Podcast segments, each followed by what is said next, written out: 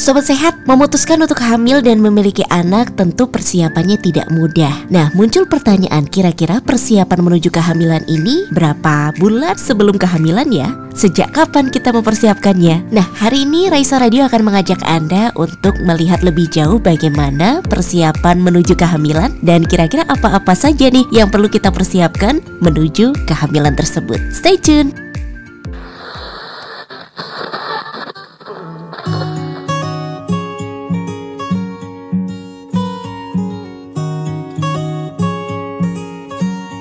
Akan berbincang dengan dua narasumber luar biasa yang sudah hadir pada kesempatan pagi hari ini dengan semangat yang luar biasa. Selamat pagi, kita akan sapa dulu kepada Dr. Fitria Muria Ekawati, Master of Primary Healthcare, spesialis kedokteran keluarga layanan primer, PhD dari Departemen Kedokteran Keluarga, Komunitas dan Bioetika FKKM KUGM. Selamat pagi, Dr. Fitri. Selamat pagi Mbak Galuh, selamat pagi Dr. Teritia, dan selamat pagi pendengar sekalian. Apa kabar?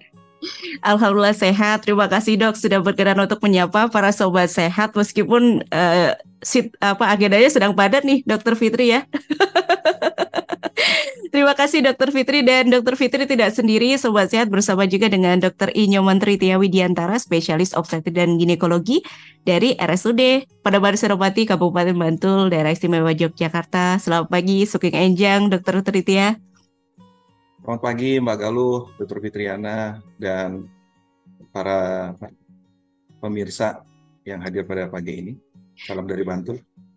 Sehat ya Dokter Tritia? Amin, sehat.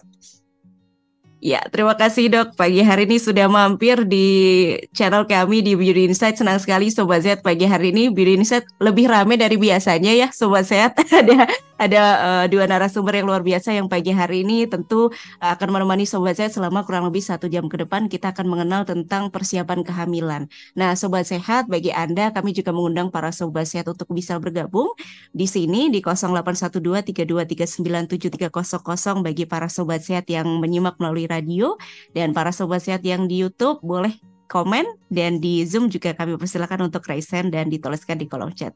Nah, sobat sehat, kira-kira kenapa kehamilan harus direncanakan? Banyak kehamilan tuh biasanya menjadi kejutan nih sobat sehat, tahu-tahu hamil. Tapi tapi uh, uh, di sini judulnya adalah berkenalan dengan persiapan kehamilan. Apakah benar kehamilan harus disiapkan? Nah, mungkin saya izin ke Dokter Fitri dulu nih, Dokter ya. Trito. Saya ke Dokter Fitri dulu, dok. Kenapa kehamilannya harus disiapkan, dok? Ya, ini menarik sekali ya Mbak temanya. Ini uh, terutama kalau di Indonesia ini sebelumnya saya mohon izin. Sebenarnya ini paling ahli Dokter Tritia ya, karena beliau sudah uh, menerbitkan buku tahun 2021 kemarin mengenai perencanaan kehamilan untuk 9 bulan anti galau. Pesan sponsor ya dok ya? seperti itu. Jadi memang uh, apa namanya kehamilan ini ternyata mbak kalau misalnya kita lihat tadi mbak Galuh bilang bahwa sering kali kehamilan itu merupakan kejutan. Oh tapi kejutan ini nanti banyak efeknya gitu. Either untuk 9 bulan pertama nanti membesarkan anaknya hingga anak ini menjadi dewasa misalnya seperti itu. Nah ternyata kalau misalnya dari risetnya mbak kehamilan yang direncanakan itu hanya 20 persen jadi sisanya itu kalau bahasa Jawa orang jarak gitu ya. Loh, tahu-tahu kok jadi begitu misalnya seperti itu. Nah, ini padahal uh, kalau misalnya untuk saat ini tuh banyak-banyak sekali uh, kejadian atau misalnya kehamilan itu bukan tanpa resiko, termasuk untuk nanti persiapan ibunya pada saat mengandung kemudian membesarkan anaknya. Nah, ini yang kami ingin upayakan untuk menjadi lebih baik, lebih terencana. Nah, mengapa hal ini penting? Karena begini Mbak Galuh, di Indonesia ini ternyata tidak hanya uh, juara untuk berbagai hal gitu, tapi ternyata kita itu angka kematian ibunya ini juga cukup tinggi.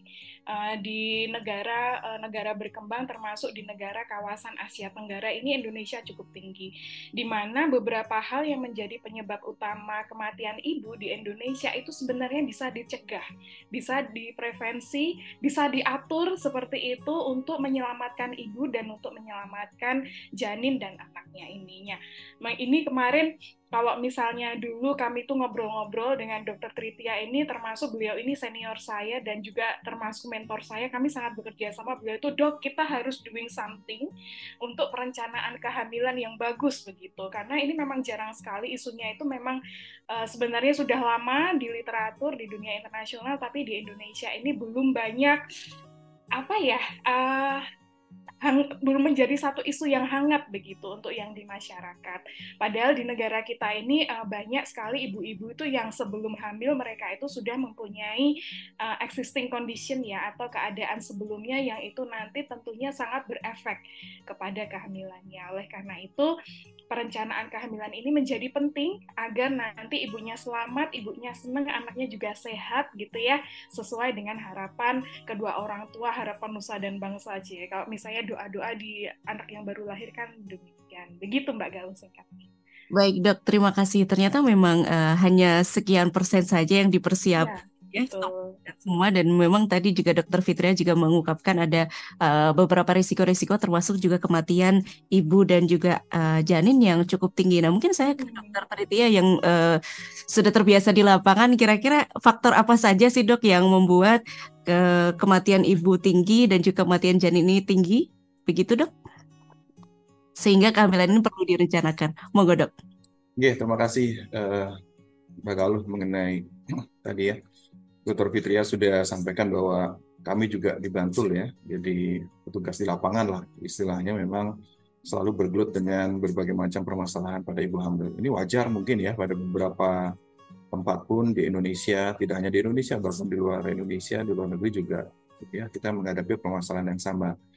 Tapi memang secara teoritis juga disampaikan oleh Dr. Fitria, memang semuanya sebenarnya penyebab kematian. Yang utamanya kalau kita di Bantul memang kemarin sekitar di atas 50-60 persen ya itu akibat perdarahan, terus eh, ranking keduanya akibat penyakit hipertensi dalam kehamilan, ya kemudian ada masalah yang berhubungan dengan jantung itu yang menyebabkan kematian eh, ibu-ibu kita yang kemarin di Bantul. Ya.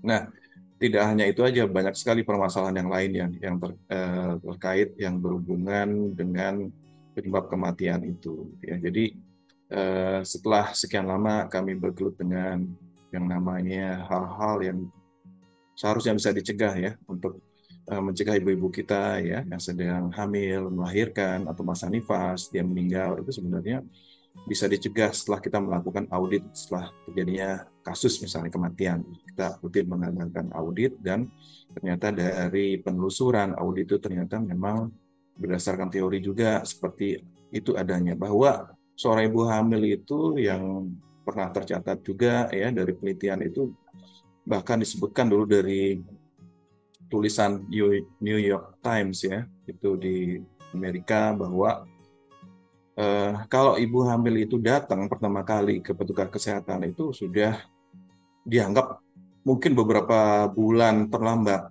gitu ya. Kenapa dibilang beberapa bulan terlambat dia datang pada saat pertama kali pada saat dia melakukan pemeriksaan, padahal kan biasanya rajin ya ibu-ibu kita itu juga melakukan pemeriksaan awal kehamilan.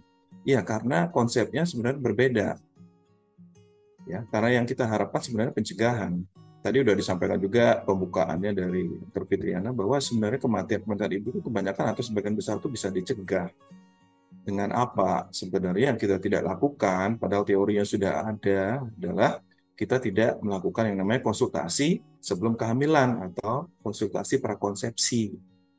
Di sana sebenarnya akar permasalahannya. Dari hasil penelitian ya, rekomendasi juga dari CDC ya dan Badan Kesehatan Dunia WHO itu juga beberapa penelitian misalnya mengenai prakonsepsi ya dari LC-nya atau 2000 28 eh 2008 kalau nggak salah itu.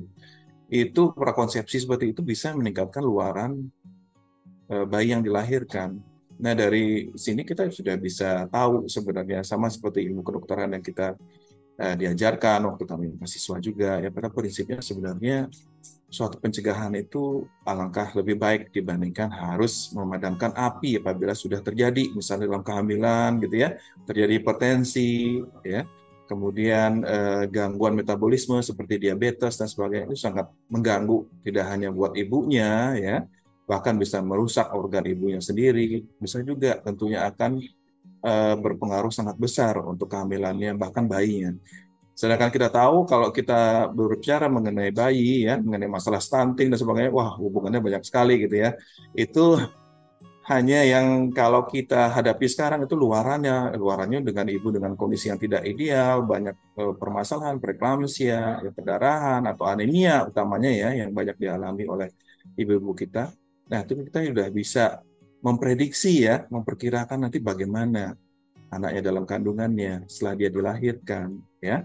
Kemudian dikaitkan lagi kalau saya banyak sekali memikirkan kira-kira nanti kalau dia jadi permasalahan metabolisme ya pada anak-anaknya nanti dia stunting pada saat awalnya kemudian diberikan eh, macam-macam terus akhirnya stunting pun juga pasti akan ada komplikasi nantinya ke masa depannya tentunya ya nah ini yang eh, mendasari kita juga melihat kami juga sebagai pribadi yang berkecimpung eh, di di lapangan kadang-kadang berharap bagaimana kalau kita tidak Eh, berusaha untuk mencari penyebabnya atau mengatasi penyebabnya lebih hulu lagi kita mungkin tidak akan mendapatkan nantinya ya luaran generasi emas kita bangsa Indonesia yang lebih baik ke depannya. Karena bagaimanapun eh, kalau kita seperti yang kita jalankan sekarang gitu ya hanya istilahnya ya mengobati ketemu sama ibunya sudah dalam kondisi hamil seperti yang saya sebutkan tadi ya tentunya tidak ada perubahan yang akan bisa kita eh, harapkan sama dengan tahun-tahun sebelumnya gitu mungkin itu yang mendasari saya juga terima kasih banyak Dr. Fitria dari uh, Fakultas Kedokteran GM ya mau membantu kami dalam hal ini untuk istilahnya menyebarluaskan konsep yang sebenarnya sudah ada. Kami hanya istilahnya berupaya untuk mengingatkan lagi bahwa ada konsep yang bisa kita gunakan untuk mencegah dan memberikan arti yang lebih baik kualitas ya mungkin kita mungkin bicaranya nanti lebih cenderungnya ke arah kualitas masa depan kita gitu ya uh, generasi penerus kita gitu ya. Tidak hanya sekarang, kalau sekarang ibu-ibu kami di Bantul terus terang hanya memikirkan kuantitas gitu ya. Sekarang masih di Bantul, mohon maaf ya, bukan uh, ini, tapi kadang-kadang kami masih menemukan di zaman yang 2023 ini ya, kehamilan yang ke-9, kehamilan ke-6, hmm. kami sangat uh, dalam hal ini uh, miris gitu ya, bahwa hal ini masih uh, belum banyak yang mungkin kami dari sisi medis belum banyak yang kami bisa lakukan ya untuk itu maka kami berharap bisa memberikan kontribusi lebih besar. Itu uh, Mbak Galuh terima kasih juga diundang di kesempatan ini. Kami juga berharap bisa menyebarluaskan pemikiran-pemikiran yang sebenarnya sekali lagi sudah ada. Kami cuma berusaha untuk uh, apa istilahnya review lagi ya. mungkin itu. Terima kasih. Dokter Tritia dan juga itu tadi ya sobat sehat fakta di lapangan seperti apa nih? Dokter Tritia juga tadi menyampaikan ada beberapa risiko-risiko seperti uh, hipertensi, uh, hipertensi terus juga jantung juga dan banyak pasien-pasien ibu hamil yang ke sana sudah mengalami uh, terlebih dahulu. Jadi tadi dokter Tritia juga mengatakan nih sobat sehat, saya jadi mikir kalau misalkan stati gimana. Jadi ini dokter Tritia jadi banyak mikir ya dok ketika ketika menjumpai banyak pasien-pasien yang serupa, ketika mikir ke depannya seperti apa, terus uh, berlanjut juga mikir nanti masa depan Indonesia akan seperti apa nih sobat. Jadi uh, pentingnya untuk mempersiapkan kehamilan dan tadi juga dokter Tritia juga menyampaikan nih sobat sehat ada beberapa konsep-konsep yang uh, dokter Tritia dan juga dokter Fitriana juga sudah uh, menyampaikan konsep uh, perencana kehamilan. Nah, kita akan lihat nih sobat sehat konsep perencanaan kehamilan itu seperti apa. Mungkin saya ke Dokter Fitri dulu nih, Dokter Fitri. Uh, lalu seperti apa persiapan kehamilan dan kapan sebaiknya kehamilan itu disiapkan, dok? Kehamilan disiapkan kalau udah siap. Jawabannya begitu. Nah, sebenarnya lalu untuk menuju siap ini apa saja ya? Tentunya kan ada faktor fisik, ada faktor psikisnya. Kalau misalnya kami dari kedokteran keluarga Mbak itu uh, kami mengikuti guideline juga dari uh, NICE, juga ada banyak guideline yang sudah tersedia secara internasional. Paling tidak kita melihat ada empat hal. Yang pertama adalah bagaimana keadaan ibunya saat ini. Apakah sudah uh, apakah sudah mempunyai faktor risiko seperti penyakit-penyakit uh, kronis sebelumnya satu keadaan saat ini. Yang kedua, bagaimana riwayat sebelumnya, bagaimana riwayat vaksinasi, bagaimana riwayat uh, kesiapan, apakah sebelumnya pernah mengalami penyakit infeksi dan sebagainya. Yang ketiga, lifestyle-nya seperti apa? Apakah mempunyai kebiasaan-kebiasaan yang perlu dimodifikasi dulu? Nah, seperti itu misalnya hmm, kalau uh, sebenarnya kalau di Indonesia mungkin tabu yang ngomongin, tapi uh, kami tahu bahwa banyak wanita yang kemudian dia merokok, ya kan, uh, kemudian memiliki perilaku-perilaku yang berisiko, misalnya mohon maaf bergonta-ganti pasangan dan sebagainya. Ini harus diubah dulu, harus dimodifikasi dulu. Dan yang terakhir adalah faktor lingkungan misalnya adalah zaman sekarang baru ngetren nih sejak pandemi COVID kemarin, mohon maaf yang uh, apa sering ada di sekitar kita punya kucing misalnya. Nah, ini kan sebenarnya juga salah satu faktor resiko untuk misalnya ibunya ini apakah nanti terpapar dengan uh, toksoplasmosis misalnya seperti itu atau tidak seperti itu. Nah, ada empat hal paling tidak tadi saya sebutkan keadaan ibunya saat ini apakah sudah mempunyai penyakit penyerta, yang kedua bagaimana riwayat vaksinasi kemudian riwayat infeksi sebelumnya. Ketiga, bagaimana apakah dia itu mempunyai lifestyle uh, yang perlu kita ubah, termasuk di sini misalnya ibunya kegemukan, obesitas, kurang vitamin misalnya seperti itu, anemia atau tidak. Nah, ini bisa kita koreksi dulu dan yang terakhir adalah faktor lingkungan. Nah, terutama nanti juga ada yang namanya kalau misalnya menyiapkan keturunan itu kan nggak cuma ibunya ya, kan dua orang dong. Partnership dengan suaminya seperti apa keluarganya apakah sudah siap untuk memulai perjalanan yang baru ini ada atau belum nah itu juga kita persiapkan. Uh, kami tahu bahwa sebenarnya kehamilan ini adalah hak asasi ya. Ya nggak bisa kita oh jangan-jangan gitu nggak bisa. Yang bisa kita lakukan adalah kita mengoptimalisasi memodifikasi keadaan yang sudah ada misalnya seperti itu kemudian untuk menyiapkan uh, nanti untuk kehamilannya dengan lebih baik seperti apa. Nah, ini nanti dokter Tritia juga bisa uh, mungkin bisa menjelaskan lebih lanjut mengenai dari pogi itu seperti apa, bibitnya apa seperti apa, kehamilannya seperti apa. Nah, itu kita ingin juga mendorong, ingin juga kemudian mendukung program ini yang sudah disampaikan atau sudah dicanangkan oleh Persatuan Dokter Obstetri Ginekologi Indonesia gitu. Begitu Mbak Galuh. Baik dok, jadi kita uh, memastikan dulu keadaan saat ini ibunya seperti apa, kesehatannya, lalu riwayat vaksinasi, lifestyle-nya dan juga lingkungannya nih. Artinya untuk uh, kesiapan itu tidak hanya kita melihat diri kita, tapi juga kita perlu bertanya kepada dokter dalam hal ini tadi dokter Tritia juga menyampaikan ada perlu konsultasi ke dokter terlebih dahulu gitu ya dok ya. Oh iya, terima kasih ya betul. Nah dokter Tritia uh, mungkin dari sobat sehat uh, masih penasaran juga dok, kalau untuk konsultasi ke dokter itu apa saja sih yang dibahas pada hal itu untuk uh, selanjutnya untuk merencanakan kehamilan tersebut? Ya, baik untuk uh, perencanaan kehamilan itu memang yang dibahas atau didiskusikan ya, mungkin lebih tepat seperti itu kepada pas uh, dokter antara dokter dan pasangan ya, pasangan yang nanti akan berencana untuk hamil. Memang tadi sudah disampaikan oleh dokter Fitriana gitu ya. Jadi beberapa faktor termasuk eh, salah satunya riwayat ya riwayat kesehatannya. Jadi tidak hanya riwayat kesehatan pasangan sebelumnya tetapi riwayat kesehatan yang berhubungan dengan misalnya keluarganya ya misalnya orang tua ibu gitu ya atau pasangan uh, wanita yang berencana untuk hamil ya. Demikian juga pasangan uh, pria juga nanti harus mengetahui juga sebelum dia itu ada riwayat kesehatan dari keluarganya ya yang kira-kira nanti bisa berpotensi misalnya menurunkan penyakit-penyakit genetik gitu ya yang uh, bisa diturunkan kepada nanti anak yang akan uh, dikandung oleh uh, istrinya misalnya seperti itu.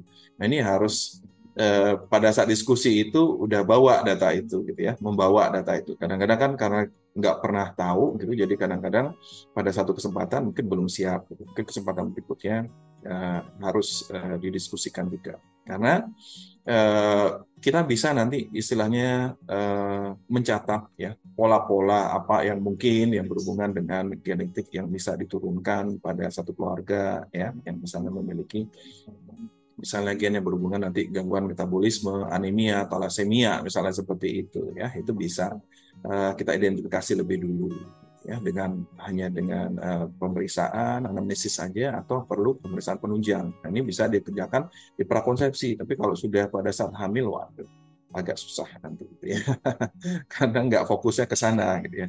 Tapi kalau sebelum kehamilan itu bisa terjadi. Itu dari sisi uh, kesehatan atau riwayat kesehatannya. Ya. Terus kemudian uh, yang utama juga adalah kebiasaan ya, kebiasaan pasangan tadi dokter Filiana juga sudah uh, sampaikan gitu ya. Bagaimana kebiasaan uh, misalnya aktivitas fisik ibunya, suaminya, kebiasaan yang merugikan, minum alkohol atau enggak misalnya kebiasaan merokok ya. Nah, itu uh, kebiasaan kebersihannya uh, sehari-hari bagaimana itu juga sangat uh, perlu ya karena ini yang nanti kita petakan ya. Kalau kebiasaan-kebiasaan itu sifatnya nanti berpotensi merugikan gitu ya. Misalnya merokok dan sebagainya kan nggak bisa dalam satu atau dua hari kebiasaan merokok suaminya misalnya atau uh, si ibu sendiri itu bisa berhenti dalam hitungan hari.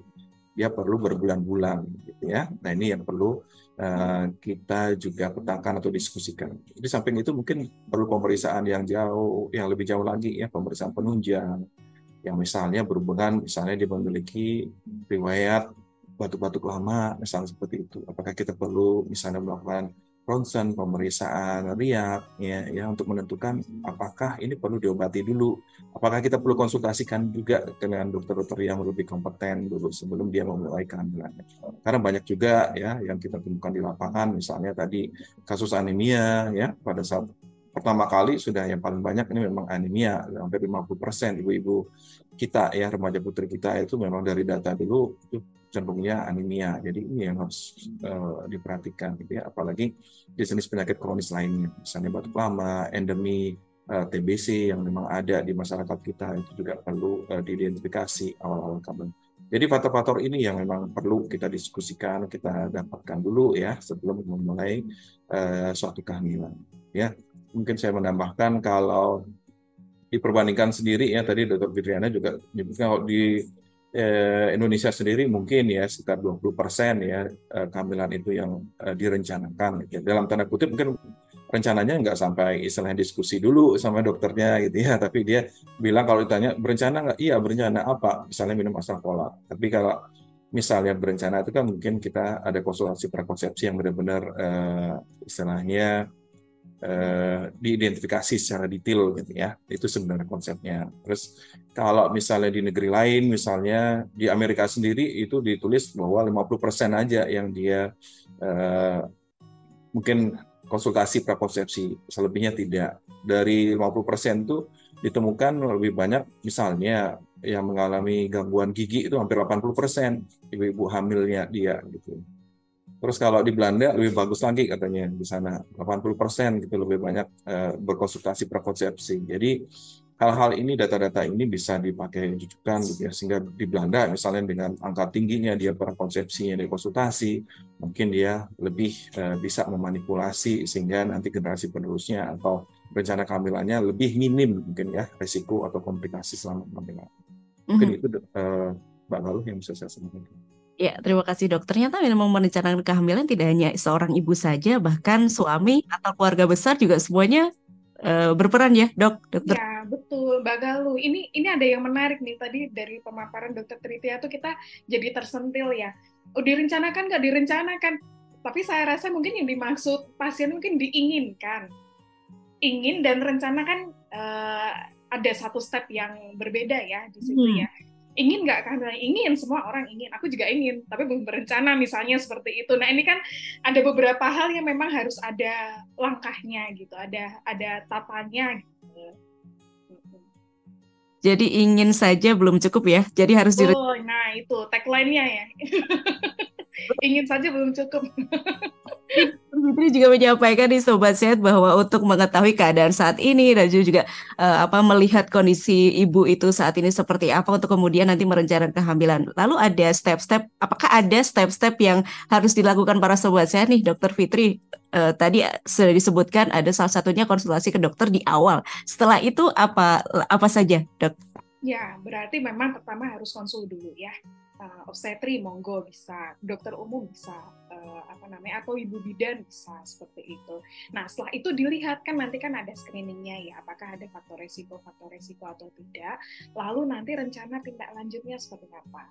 Kami kalau misalnya di primer, kalau misalnya ada gangguan yang sekiranya dokter umum atau ibu bidan tidak bisa menangani, tentu kami akan menganjurkan pasien ini untuk uh, kami rujuk ke spesialis Tapi kalau misalnya langsung ke spesialis misalnya tidak bisa dokter umum atau ibu bidan pasti bisa untuk membantu.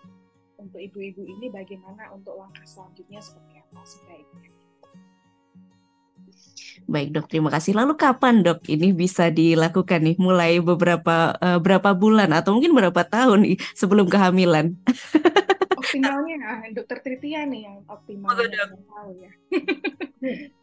Ya, dengan melihatnya kita harus uh, mungkin ya suatu pasangan itu memiliki faktor risiko yang harus dimanipulasi ya dengan merubah gaya hidup misalnya seperti itu. Hitungan Eh, paling singkat enam bulan mungkin masih kurang cukup ya. Gitu, ya kalau kita mencari idealnya ya Mbak Dalu mungkin itu enam bulan karena kita melihat misalnya kelebihan berat badan kan yang kita pakai jujukan sekarang indeks masa tubuh gitu ya. Kalau indeks masa tubuhnya itu dia uh, ideal, yang harapkan yang kita harapkan memang ideal gitu ya, karena untuk mengurangi resiko. Karena kami juga tadi juga uh, mungkin saya harus sampaikan juga yang tadi sempat menyampaikan kalau program POGI sendiri itu ada tiga ya tiga B kita sebut ya bibit apik bobot tumoto dan babaran selamat jadi untuk mengantarkan istilahnya supaya misalnya persalinannya uh, dan ibunya setelah itu dan bayinya itu selamat itu harus dimulai dari bibit apik dulu gitu ya. Salah satunya yang kita bicarakan sekarang prakonsepsi. Sedangkan pada saat bobot tumoto kalau dia sudah hamil ya melalui proses prakonsepsi eh, konsul prakonsepsi dia hamil diawasi itu kita harapkan nanti antenatal care-nya atau uh, diskusi antenatalnya itu benar-benar sesuai dengan standar yang sudah disampaikan oleh Kemenkes ya. Kalau kami biasanya dibantu selalu mengingatkan untuk mengikuti standar yang berdasarkan buku pedoman KIA yang sekarang uh, mulai 2020 sampai 2022 itu sudah ada pedoman-pedoman yang harus diikuti oleh semua petugas kesehatan dan ibu-ibu hamil juga gitu ya supaya nanti bisa minimalkan resiko yang mungkin ada. Memang hampir di atas 60% sih kehamilan atau bahkan 90% ya itu kehamilan itu dianggap fisiologis gitu. Tapi ada kalanya 10% bahkan lebih persentasenya dia akan eh, apa istilahnya menyimpang ke arah yang patologis di akhir-akhir kehamilan, mendekati persalinan bahkan pada saat nifas ya. Jadi hal-hal ini yang nanti di bobotomotonya itu kita harapkan bisa uh, dijaring gitu ya. Jadi untuk mengurangi kemungkinan uh, permasalahan keterlambatan kita dalam tata laksananya. Nah kembali kepada ke arah bibit apik tadi ya prakonsepsinya sekali lagi bahwa kita memang sebaiknya untuk batas waktunya tadi gitu ya minimal memberikan waktu enam bulan misalnya seperti itu ini juga sering berhubungan dengan asuhan pasca keguguran. Kita berharap eh, setelah keguguran, kalau mau hamil lagi, tadi konsep prakonsepsi ini sudah disarankan lebih awal, sama dengan prakonsepsi secara keseluruhan. Gitu. 6 bulan jangan hamil dulu, ya. Kemarin itu kegugurannya jangan-jangan ada sesuatu yang uh, kita belum temukan, gitu ya, untuk mengubah uh, tadi ya uh, istilahnya gaya hidup, gitu ya seperti misalnya indeks massa tubuhnya yang berlebihan harus diperbaiki dulu dengan menurunkan berat badan. Misalnya suaminya uh, memang perokok aktif seperti itu bertahap diturunkan dulu jumlahnya. Sampai misalnya kalau memungkinkan sama sekali bisa mengurangi kebiasaan yang tadi akan berpotensi. Misal kalau di sisi suami kan kalau merokok ya nanti berhubungan dengan misalnya kualitas dari spermanya kualitas sperma nanti kan berhubungan juga dengan kalau dia bertemu dengan sel telur gitu ya dari ibunya. Kalau ibunya juga apa namanya perokok pasif juga pasti akan menurunkan. Apalagi kalau misalnya ada penyakit-penyakit lain, metabolismenya, diabetes, misalnya ada gangguan yang kita sebut dengan uh, endometriosis yang mengurangi dari kualitas sel telurnya, nah akan Eh, berpotensi akan bermasalah juga nanti kehamilan ya nanti uh, mudigahnya tidak akan maksimal dan ini juga akan berpotensi menyebabkan gangguan atau kelainan pada bayinya mungkin itu juga Ya dok, terima kasih. Tentu enam bulan itu uh, masih belum cukup ya dok ya, tergantung dengan kondisi kesehatan dari ibu sendiri. Tadi uh, banyak risiko-risiko tadi juga remaja anemia tentunya kalau anemia sedari sekarang bisa diupayakan ya dok ya untuk bisa iya, dari sekarang bahkan mungkin dari anak-anak bahkan karena karena pendek, salah satu pendekatan prekonsepsi itu kan kalau di wanita kita mengadopsi namanya life course approach gitu ya. Jadi bukan pada saat dia hamil menikah saja gitu enggak, itu hanya periode yang cukup cukup singkat gitu. Jadi kalau life course ini dilihat dari anak-anaknya juga loh bahkan. Jadi kalau misalnya untuk problem-problem yang uh, apa namanya uh, potensinya itu adalah chronic disease seperti anemia juga itu dilihat dari masa sebelum itu remajanya gimana. Makanya kan kalau di sekolah-sekolah sering ada ya ibu bidan datang terus kemudian mempromosikan tentang anemia pada apa remaja harus nanti terus diberikan tablet besi seperti itu. Anak-anak juga gitu karena uh, itu kan faktornya lama. Anemia di Indonesia ini paling banyak mungkin ADB gitu karena asupan makanannya yang kurang atau mungkin karena dia kecacingan misalnya seperti itu. Jadi itu seumur hidup, maksudnya long term sekali nggak pada saat oh dok saya mau berencana untuk ini ini gitu terus satu ini enggak enggak enggak sekejap itu gitu. Bahkan mungkin sekarang jadi uh, apa misalnya kita perempuan gitu ya mungkin yang adik-adik kita perlu tahu bahwa perlu ditekankan bahwa nantinya tuh kamu tuh akan hamil nantinya kamu tuh akan ini. Mahasiswa saya sendiri bilang loh kok kamu kelihatannya pucat gitu kan? Ayo mulai dari sekarang nggak usah nunggu deket-deket hamil nggak usah duku, du, apa deket-deket menikah. Udah dimulai nih modifikasi gaya hidupnya seperti apa termasuk yang yang sangat jarang mbak minum susu kalsium Ah, makanan bergizi gitu. Karena selama hamil kan kita ini ya anak itu kan ngambil kalsiumnya dari ibunya. Nah mulai minum susu nggak pas hamil dong dari sekarang. Untung nggak ada pabrik susu nih, nggak nyebut merek. gitu, tapi itu life, life course ininya. Nah, memang seperti dokter Widya tadi bilang, kita modifikasi gaya hidup di primary care itu minimal enam bulan, Pak mm-hmm. kita ketemu sampai kita konseling berbusa-busa gitu sampai nanti mulai diubah kebiasaannya terus kemudian itu kebiasaan itu menjadi menetap itu paling tidak tuh minimal enam bulan. Mm-hmm. Baik dok, enam bulan dan sobat saya juga bisa melakukannya. Ternyata persiapan kehamilan sejak sekarang berarti ya dok ya? Iya. Dari dan Dokter Tritia dan juga Dokter Fitri ini sudah banyak dari sobat sehat yang bertanya. Saya izin uh, sampaikan satu persatu ya dok. Uh, ya ini dari Mbak Ayu Puspadewi. Terima kasih Mbak Ayu. Semoga sehat pagi hari ini. Selamat pagi dok, saya ingin bertanya, apakah sudah ada layanan khusus untuk membantu dalam mempersiapkan kehamilan di Indonesia ya dok? Bisa berkonsultasi ke mana ya dok? Apakah harus ke rumah sakit atau bisa di puskesmas atau bidan? Terima kasih banyak dok. Moga ini mungkin dokter Fitri nggih? Atau uh, itulah mengapa kita doing this project gitu. Uh, karena memang untuk uh, yang hard apa ya hard consultationnya untuk servisnya sendiri secara formal memang belum ada di Indonesia. Jadi kalau misalnya dalam bentuk konsultasi saya rasa semua nakes itu bisa. Seperti itu monggo konsultasinya bisa di bidan, dokter umum maupun ke obstetri itu ada. Yang ada di Indonesia saat ini itu adalah pemeriksaannya ini sering disamarkan itu adalah dengan pemeriksaan calon pengantin, Mbak. Tapi harapan kami adalah bahwa ini uh, sebenarnya pemeriksaannya tuh kalau dibilang gimana ya kalau uh, preconception banget itu juga enggak gitu. Tapi kalau misalnya catatan ini tentu ada manfaatnya meskipun di situ yang pemeriksaan yang dilakukan itu masih terbatas pada pemeriksaan hemoglobin atau mungkin dengan diberikan juga vaksinasi tetanus karena zaman dulu infeksi karena tetanus ini banyak banget gitu. Dan itu udah satu step lebih bagus. Nah inilah kemudian Uh, saat ini kami dengan uh, dibantu dari Dinas Kesehatan Bantul juga Dr. Tritia ini kami berupaya untuk membuat satu program yang khusus untuk perencanaan kehamilan tersebut yang dimulai dengan layanan primer atau di puskesmas begitu. Nah, kenapa kemudian di primary care atau di uh, mungkin nanti ke depannya juga akan ke bidan praktek dan praktek dokter umum karena itu adalah layanan yang paling mudah dijangkau masyarakat, Mbak. Uh, semuanya bisa ke situ dengan mudah uh, apa namanya mungkin yang terdekat juga dan convenient dan murah begitu.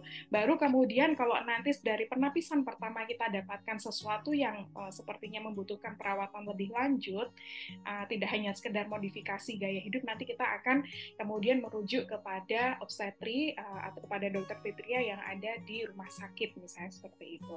Tapi apakah kemudian uh, apakah bisa langsung ke dokter Fitria juga berobatnya? Sebenarnya bisa gitu, bisa sangat bisa sekali. Kami hanya memberikan satu alternatif yang lebih mudah untuk dijangkau masyarakat masyarakat dan uh, lebih dekat dan jangkauannya lebih luas seperti itu. Mm-hmm. Ini semoga ini tahun depan ini kami masih godok-godok terus nih programnya. Semoga tahun depan kita ready to launch. Insya Allah ya Dokter Tritia ya. untuk semuanya. Semoga uh, nanti dibantu insya Allah kita memulai program pilot projectnya. Amin, amin. Terima kasih dok atas uh, niat baiknya nih sobat saya. Jadi artinya untuk bisa berkonsultasi untuk mendapatkan layanan tersebut cukup ke puskesmas saja begitu ya dok ya? Ya, monggo dengan tenaga kesehatan paling dekat di mana monggo. Mm-hmm. Baik dok, terima kasih. Dan pertanyaan kedua ini dari Ibu Kus di. Boleh menambahkan ya, Mbak Gal? Kami tambahkan ya. Nah, itu Dokter Fitriana sedang melakukan apa istilahnya mengumpulkan informasi ya. Mudah-mudahan dalam waktu dekat bisa dipublikasikan juga ya mengenai nanti polanya. Tapi yang jelas untuk prakonsepsi itu sebenarnya kalau melihat dari CDC atau WHO itu sebenarnya sudah ada gitu ya. Ada hal-hal dan memang kita memang harus kita nanti adalah membuat seperti checklistnya gitu ya. Apa yang harus dilakukan standarnya sehingga nanti eh, semua pemberi asuhan dalam hal ini terutama yang di fasilitas kesehatan primer ya. Dokter umum atau misalnya dari uh, institusi puskesmas bidan praktek misalnya seperti itu. Nanti dengan berdasarkan checklist itu berdasarkan kompetensinya masing-masing dia bisa melakukan uh, penapisan memberikan uh, apa namanya umpan balik ya di dalam melakukan prakonsepsi ini. Harapannya seperti itu. Jadi kami seperti buku kayak uh, pedoman ya untuk memeriksa atau antar-antar care yang sekarang berdasarkan Kemenkes tahun 2020-2022 kita memang uh, istilahnya menekankan bahwa ada fungsi kolaboratif di sana, ada kerjasama. Kita nggak bisa sendiri, misalnya dokter kebidanan sendiri tidak tidak bisa. Ya. Memang harus semua komponen pemberi pelayanan asuhan maternal itu bisa memberikan asuhan ini di berbagai kesempatan kami pun dari uh, sisi spesialis misalnya ya, dokter spesialis kita juga kadang-kadang uh, berupaya untuk menghimbau, gitu ya. Misalnya dokter spesialis penyakit dalam, jantung gitu ya, yang sering kita ajak bekerja sama atau nggak saraf misalnya. Kalau misalnya ketemu sama uh, seorang wanita usia subur gitu ya, antara 21 yang memang usia subur itu antara 15 sampai 44 sih ya tapi yang kita memang eh, harapkan itu kehamilan itu terjadi antara 21 sampai 35, jangan lebih dari itu atau kurang dari itu bahkan ya. 21 sampai 35 tahun itu usia ideal gitu ya. Tapi kalau ketemu yang misalnya usia produktif, tadi kembali kepada dokter spesialis, itu kita harapkan benar-benar uh, dokter spesialis juga, oh ini wanita, wanita usia subur. Saya sedang tangani misalnya ya dengan gangguan jantung misalnya seperti itu. Uh, kami berharap peran serta kolaboratif itu berjalan di sana. Oh ya ini ada saya uh, obati dengan penyakit jantung atau hipertensi di penyakit dalam. Ayo kita konsultasi dulu ke dokter kebidanan ya. Mungkin uh, secara umumnya bisa disampaikan, ibu pakai kontrasepsi dulu ya selama pengobatan, jangan sampai ibu hamil dalam kondisi dalam pengobatan karena sangat berisiko sekali. Nah ini yang kita juga belum jalan sejauh ini. Mungkin ada beberapa sejawat kami juga yang sudah menjalankan itu, tapi kami berharap uh, lebih lagi gitu ya kolaboratifnya sehingga uh, harapan kita jangan sampai ada kejutan-kejutan. Kita sering sekali menemukan kejutan gitu ya kehamilan dengan ibunya dalam uh, pengobatan jantung misalnya atau hipertensi ya dengan dia uh, tensinya masih 160 di atas itu bahkan itu ternyata datang-datang dengan wah dok ternyata PPT saya positif. Nah ini juga kita uh, harapkan ya Eh, tidak hanya prakonsepsi murni gitu ya, tapi di tengah-tengah misalnya pengobatan antara kita dengan sejawat itu bisa membantu kita sama-sama untuk mencegah jangan sampai terjadi keingin, uh, tidak terjadi kehamilan yang berpotensi ber, uh, memiliki komplikasi yang sangat besar. Mm -hmm. Itu tambahan. Gitu. Baik dok, terima kasih ya. Uh, luar biasa sekali ya Sobat Sehat bahwa kan uh, sinergi ini dilakukan antar dokter spesialis juga untuk selalu mengkomunikasikan kepada pasien atau mungkin yang uh, menemui anak-anak muda atau mungkin uh, perempuan dengan usia subur untuk bisa menjaga uh, kesehatan tubuhnya dengan baik. Dalam hal ini juga kita perlu nih sobat sehat untuk bers ikut bersinergi juga untuk membantu kita untuk merawat diri kita sendiri sobat sehat uh, dalam hal untuk perencanaan kehamilan tersebut. Terima kasih dok. Mungkin ini ada pertanyaan lagi dari sobat sehat dari Ibu Kus di Kalasan Sleman. Terima kasih. Selamat pagi dokter. Luar biasa sekali informasinya. Izin bertanya, adakah vaksin-vaksin tertentu yang harus dituntaskan selain vaksin TT tersebut? Monggo dok. Ini uh, monggo dok, dokter Fitri atau dokter Tritia, monggo. Ya, imunisasi vaksinasi waktu kecil wajib lah ya itu harus pas semua gitu. Nah, COVID jangan lupa untuk saat ini yang belum ininya dilancarkan COVID-nya tetanus memang yang diprogramkan oleh pemerintah.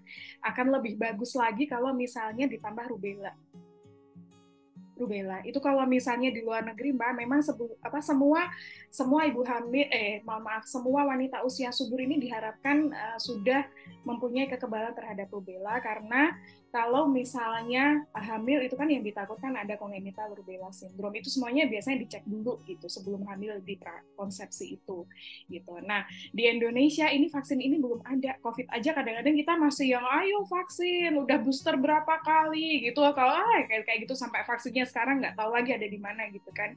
Itu itu yang tentunya nanti perlu diperhatikan selain tetanus. Rubella di Indonesia masih kadang tuh uh, mengharapkannya infeksi murni. Nah, infeksi murni kalau nggak hamil nggak masalah, Mbak. Nanti tapi kalau waktu waktu infeksi murninya ini kekebalan eh, ininya didapatkan pada saat hamil itu yang kadang agak repot gitu. Either nanti janinnya seperti apa, ini ada komplikasinya gitu. Itu termasuk juga kalau misalnya bagus varicella.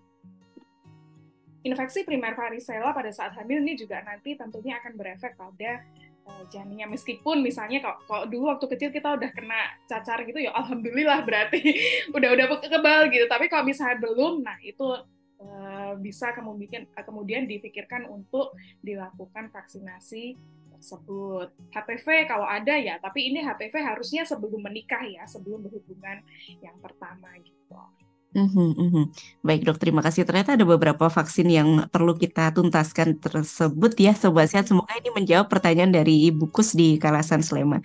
Ada lagi dok, ini pertanyaan mungkin saya ke dokter Tritia, ini ada karena ini mungkin bapak-bapak atau mas-mas nih. Dok, apa saja yang dilakukan suami saat akan program kehamilan tersebut? Atau mungkin juga ini para sobat sehat yang laki-laki yang mungkin belum menikah juga, dok. Apa yang bisa dilakukan saat ini dan diupayakan? Monggo, dok.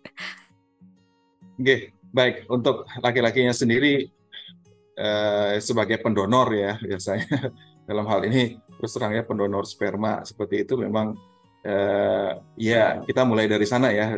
Tentunya harus menjaga kesehatan juga ya di CDC sama WHO untuk eh, prakonsepsinya memang disarankan satu aktivitas fisik ya atau olahraga itu wajib dilakukan menjaga indeks massa tubuh juga tetap harus wajib dilakukan bahkan untuk eh, laki-laki atau calon ayahnya juga gitu ya. Kesehatan mental jiwa juga harus itu dipersiapkan eh, baik-baik ya sebagai seorang ayah tentunya tidak mudah gitu ya. Kalau di luar sana katanya harus ada kompetensi dulu kalau mau jadi seorang ayah gitu ya. Kalau mau memiliki anak gitu. Jadi kalau di luar negeri malah semuanya sudah dipetakan jadi uh, istilahnya memang benar-benar mereka sudah antisipasi semuanya gitu. Karena bagaimanapun ya, kalau kita lihat lagi, kalau seorang ayah tidak kompeten, tentunya dia nggak bisa mengasuh dengan baik. Gitu. Tidak memberikan contoh yang baik. Misalnya yang sebenarnya sederhana, yang merokok di depan anak, itu kan suatu hal yang uh, sangat tidak sehat gitu ya. Karena akan diikuti apa yang uh, dilakukan oleh orang tuanya, termasuk ayahnya, pasti akan diikuti. Apakah kita ingin anak kita seperti itu? Uh, istilahnya dengan gaya hidup yang istilahnya uh, mungkin tidak sehat gitu ya. Nah ini yang uh, peran seorang suami juga harus ada di situ ya. Itu yang disampaikan di CDC dan WHO. Jadi memang kesehatan fisik, mental dan gaya hidupnya ya, karena dia akan menjadi role model anaknya nantinya. Jadi itu yang harus dia persiapkan benar-benar.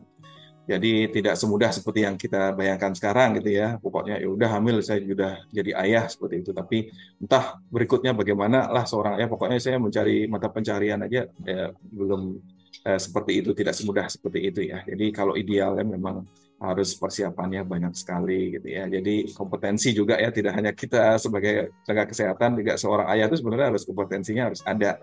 Bagaimana nanti dia ditanya pertama kali kalau anaknya wanita gitu, "Pak, saya ada pendarahan dari jalan lahir, itu menstruasi apakah ayahnya bisa menjawab?" Bagaimana kalau dia, "Oh, harus berubah ini uh, istilahnya uh, ayah ada pertumbuhan misalnya payudara atau uh, rambut ketiak saya bagaimana untuk menjelaskan? Itu tidak mudah gitu ya apalagi di budaya kita gitu. tapi tapi itu hal-hal itu harus benar-benar dipikirkan itu nanti dia jadi seorang ayah memang.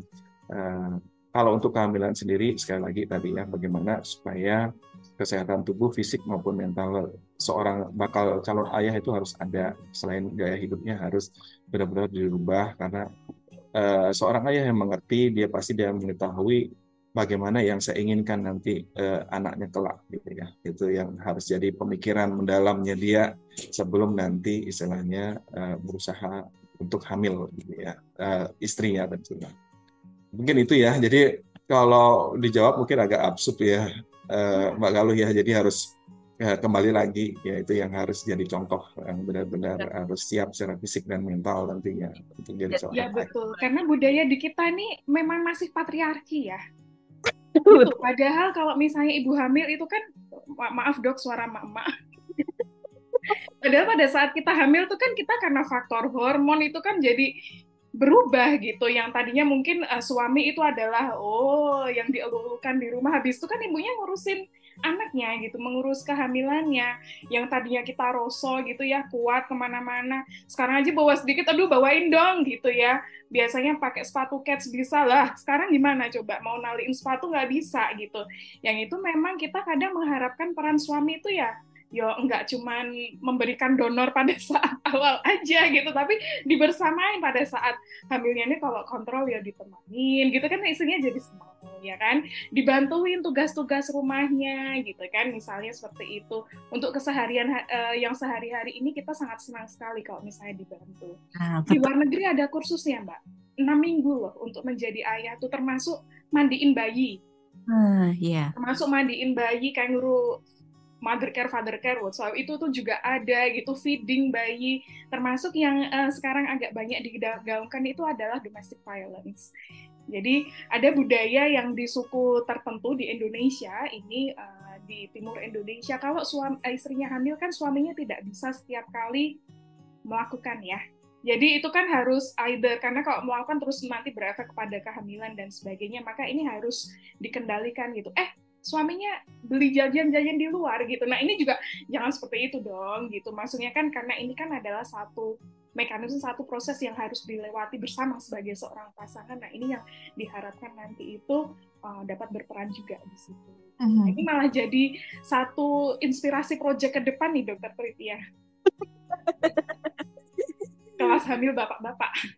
Ini suara hati para emak-emak nih semua ini ikut menyetujui ini Bu Dokter Fitri. Ya harus harus emansipasi juga kan kan berbuat uh, berdua gitu. harus tabung berdua juga. Baik dok, terima kasih menarik sekali ya Sobat Sehat bahwasanya persiapan menikah dua-duanya memang harus berperan bahkan keluarga besar pun semuanya berperan dan semuanya punya porsi masing-masing dalam hal ini tadi dokter Tritia juga menyampaikan, dokter Fitri juga menambahkan bahwa kompetensi itu penting Sobat Sehat. Jadi yang eh, laki-laki uh, pun tidak hanya memberikan uh, mendonorkan sperma atau memberikan nafkah saja tapi nafkah secara batin, ilmu juga penting dan itu kita persiapkan dari sekarang. Dokter ini tidak terasa sudah uh, satu jam kita bersamai Sobat Sehat. Mungkin dari Dokter Fitria atau mungkin dari Dokter Tritia, uh, silahkan untuk memberikan uh, pesan-pesan untuk Sobat Sehat uh, yang menyimak pada kesempatan pagi hari ini. Baik mungkin Sobat Sehat ini macam-macam nih dok, ada yang sudah menikah, ada juga yang belum. Monggo silahkan mungkin dari Dokter Fitri dulu, silahkan dok. Ya, untuk for the best generations ya, buat uh, masa depan kita, mari, mari kita persiapkan membangun generasi ini dari sekarang either sudah menikah belum menikah pokoknya dari sekarang. Gitu. Ya, ya. Dari dokter Tritia silakan dok pesan untuk sobat sehat.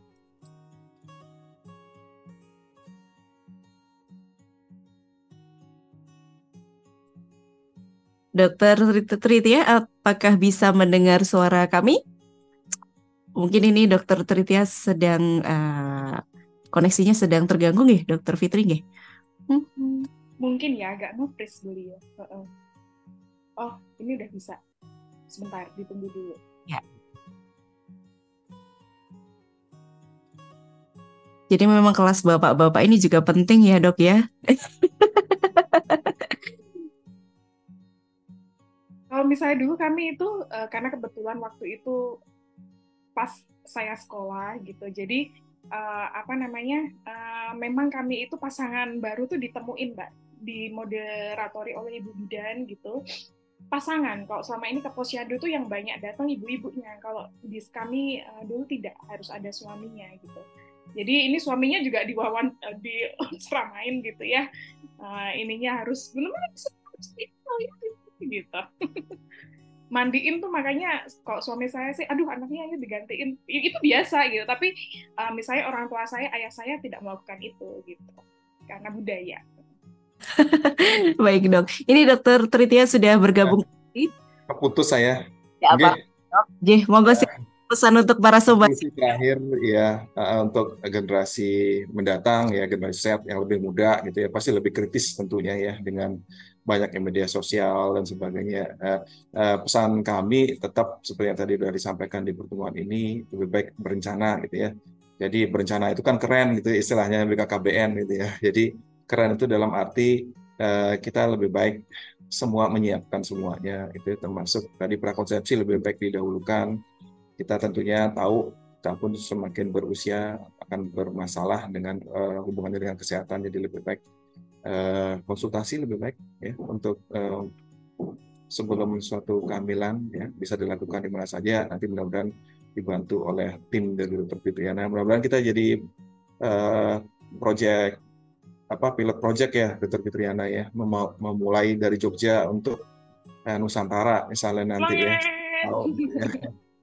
Uh, mudah-mudahan supaya nanti uh, virus pencegahan ini bisa lebih baik kita lakukan di masa depan untuk generasi mendatang kita. Mungkin itu aja saran dari saya. Terima kasih banyak semuanya.